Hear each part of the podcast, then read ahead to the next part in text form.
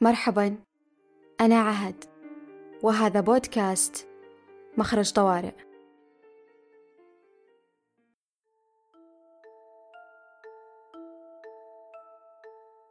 إليك أيها الشغوف، وإليك أيتها الطموحة، وإلى كل ساع في هذه الحياة مخارج طوارئ نستريح إليها جميعا إن أرهقتنا الحياة، وهي لابد فاعلة، لكننا بحبنا لها سنستمر مهما أرهقتنا. مخرج طوارئ ليس فقط في حال وجود المخاطر، بل هو أيضا للتائهين المتسائلين في هذه الحياة، وللطموحين الباحثين عن السند والدعم، الساعين نحو أهدافهم، من أرادوا الحياة ما استطاعوا إليها سبيلا. كنت في الحياة كتلك السيدة العجوز التي تبحث عن نظارتها في كل أرجاء المنزل، حتى تمر صدفة أمام المرآة وترى نظارتها فوق رأسها. بحثت في الخارج عما اعتقدت أنه طرقي، سبلي، حياتي، أهدافي، مخارجي، حتى أدركت إدراك المجرب الذي استمر بالمحاولة، لأني أؤمن أن من يستمر بالطرق سيفتح له يوما، ومن يستمر بالسير سيصل. استمريت بالمحاولة وأدركت ما أدركه الفلاسفة والمعلمون من قبلي، وتفننوا في صياغة الجمل والتشبيهات حوله. أدركت أن من ينظر إلى الخارج يحلم، ومن ينظر إلى الداخل يستيقظ، كما قال كارل يونغ عالم النفس السويسري. في لحظة بين الوعي وعدم الوعي، أشبه ما تكون بالحلم لكنها ليست حلم، رأيت نفسي في عالم من البياض، كل شيء فيه أبيض، ذاك البياض الساطع المزعج إلى حد ما. شيء ما بداخلي بدأ يبحث عن شيء ما كنت أجهله، لعلي كنت أبحث عن مخرج طوارئ من هذا العالم الأبيض لأعود لعالمي الحقيقي. لا أستطيع تصور الخطر المحيط فيني، في الحقيقة لا أعلم إن كان هناك خطر أم لا. أعتقد أني كنت أبحث لأني أردت الحياة، الحياة التي أريد، التي أكون فيها على قدر من القوة يمنحني الثبات مهما كان حجم الاهتزاز. انتهت تلك اللحظة، لا أعلم كم من الوقت كانت، كل ما أعلمه أني أردت أن ألون هذا البياض بألوان الطيف، ألوان الحياة. كنت أعيش حياة سادة خالية من المغامرة، تحكمني قيود داخلية، أنواع من المعتقدات عن نفسي وعن المجتمع وعن الحياة. أردت حياة ملونة، لكن لكل شيء ثمنه، سأضطر للتنازل عن بعض ساعات راحتي وأوقات كسلي وفراغي من أجل تلوين حياتي. أعترف أني كنت أحتاج إلى الشجاعة أيضا، لأواجهني أولا قبل أي شيء آخر. استجمعت قواي وتقدمت بثقة، حاملة بيدي علبة الدهان الملونة بألوان الطيف. سألون حياتي ولن يقف أي شيء في وجهي.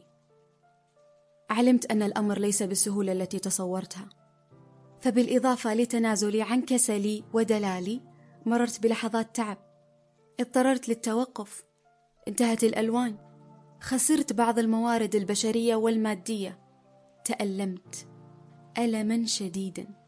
حينها بحثت عن مخرج طوارئ. كما يقول المثل، في اللحظة التي تعتقد فيها اليرقة أن حياتها انتهت تبدأ بالطيران. في اللحظة التي اعتقدت فيها أن كل الأبواب أغلقت في وجهي، كانت هناك أبواب أخرى تفتح نفسها لي دون جهد مني.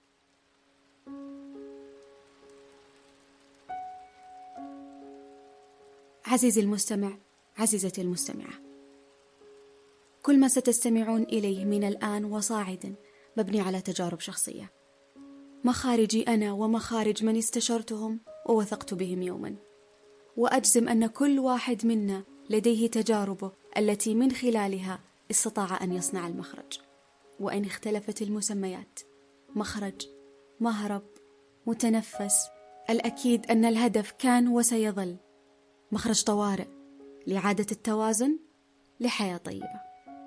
أنا في الحقيقة يا أعزائي، كما يقول الدكتور مهدي الموسوي، لا أملك سوى كلمات، فإن لم تنفعكم فإن قلبي يسعكم، وليت نفسي كانت ألف نفس لأواسي كل مهزوم برتبة شرف في معركة الحياة. وقد يزيل الله الأسباب ويفتح الأبواب، ويلتأم القلب من بضع كلمات.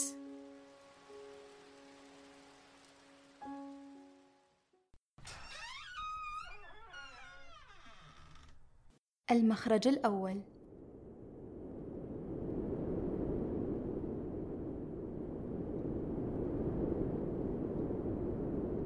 من منا ولو لمرة جرت الرياح بما لا تشتهي سفينته، كلنا لعلها خيرة.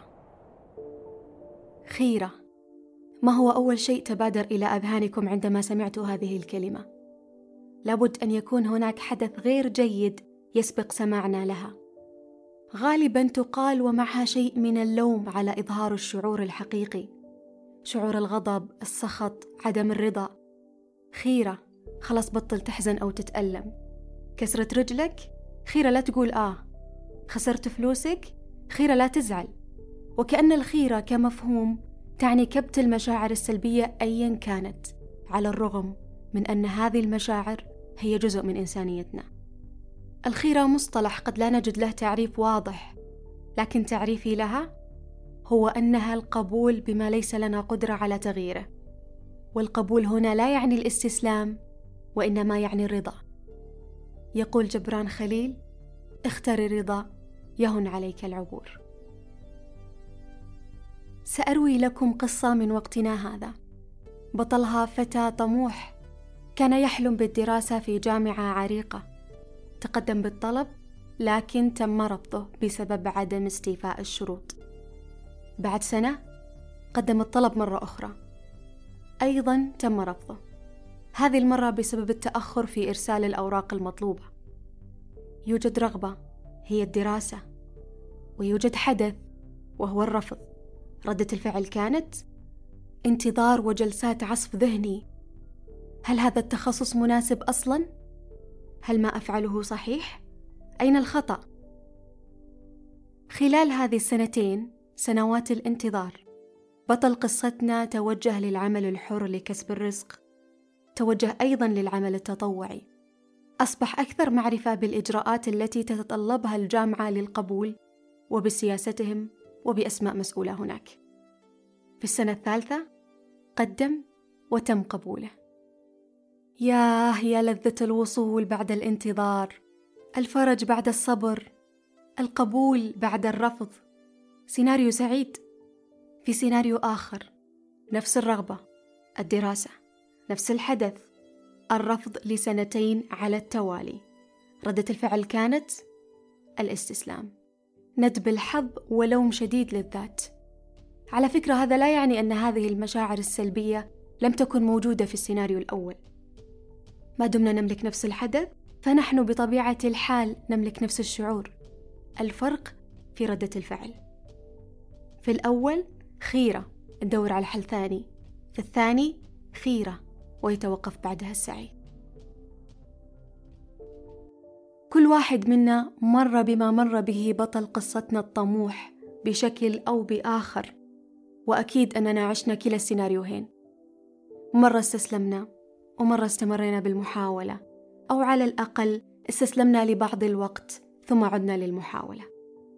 الأكيد أننا نرغب ونتمنى، لكن للقدر كلمته دائما. وهنا يأتي دور الخيرة كأداة وطريقة داخلية عقلية برمجية في التعامل مع أحداث الحياة. الخيرة دائما ترتبط بالنتائج، بردات الفعل. الخيرة لا تساوي الاستسلام. معادلة الخيرة هي الخيرة تساوي القبول زائد السعي. الخيرة هي الوقت المستقطع بين الشوطين في مباراة الحياة، هي هدوء ما قبل العاصفة، هي استراحة محارب توقف ليداوي جروحه، يجهز أسلحته، ويكشف مواطن الضعف من خلال معركته الأولى، ويعمل على إصلاحها ليعود أقوى. ومن وجهة نظر فلسفية نقول: يولد الجمال دائما من رحم المعاناة. وكأن أرواحنا هي منحوتة، وأحداث حياتنا هي يد النحات، تؤلمنا أحيانا، لكننا في النهاية نصبح أجمل وأكمل وأنضج. أنا شخصيا لم أكن لأرى في السماء هذا الاتساع لو لم أشعر بالضيق في صدري. لم أكن لأدرك قيمة الساعات التي أقضيها مع عائلتي لو لم أرحل بعيدا عنهم. لم أكن لأدرك قيمة العافية لو لم أجلس شهرا بلا حراك من الألم. سأختم بجملة ترددها علي أمي في كل مرة أجيها أتحلطم من مسار حياتي: ضربة لما تقتلك تقويك، واللي لك فيه نصيب ما ياكلها الذيب. في حفظ الله.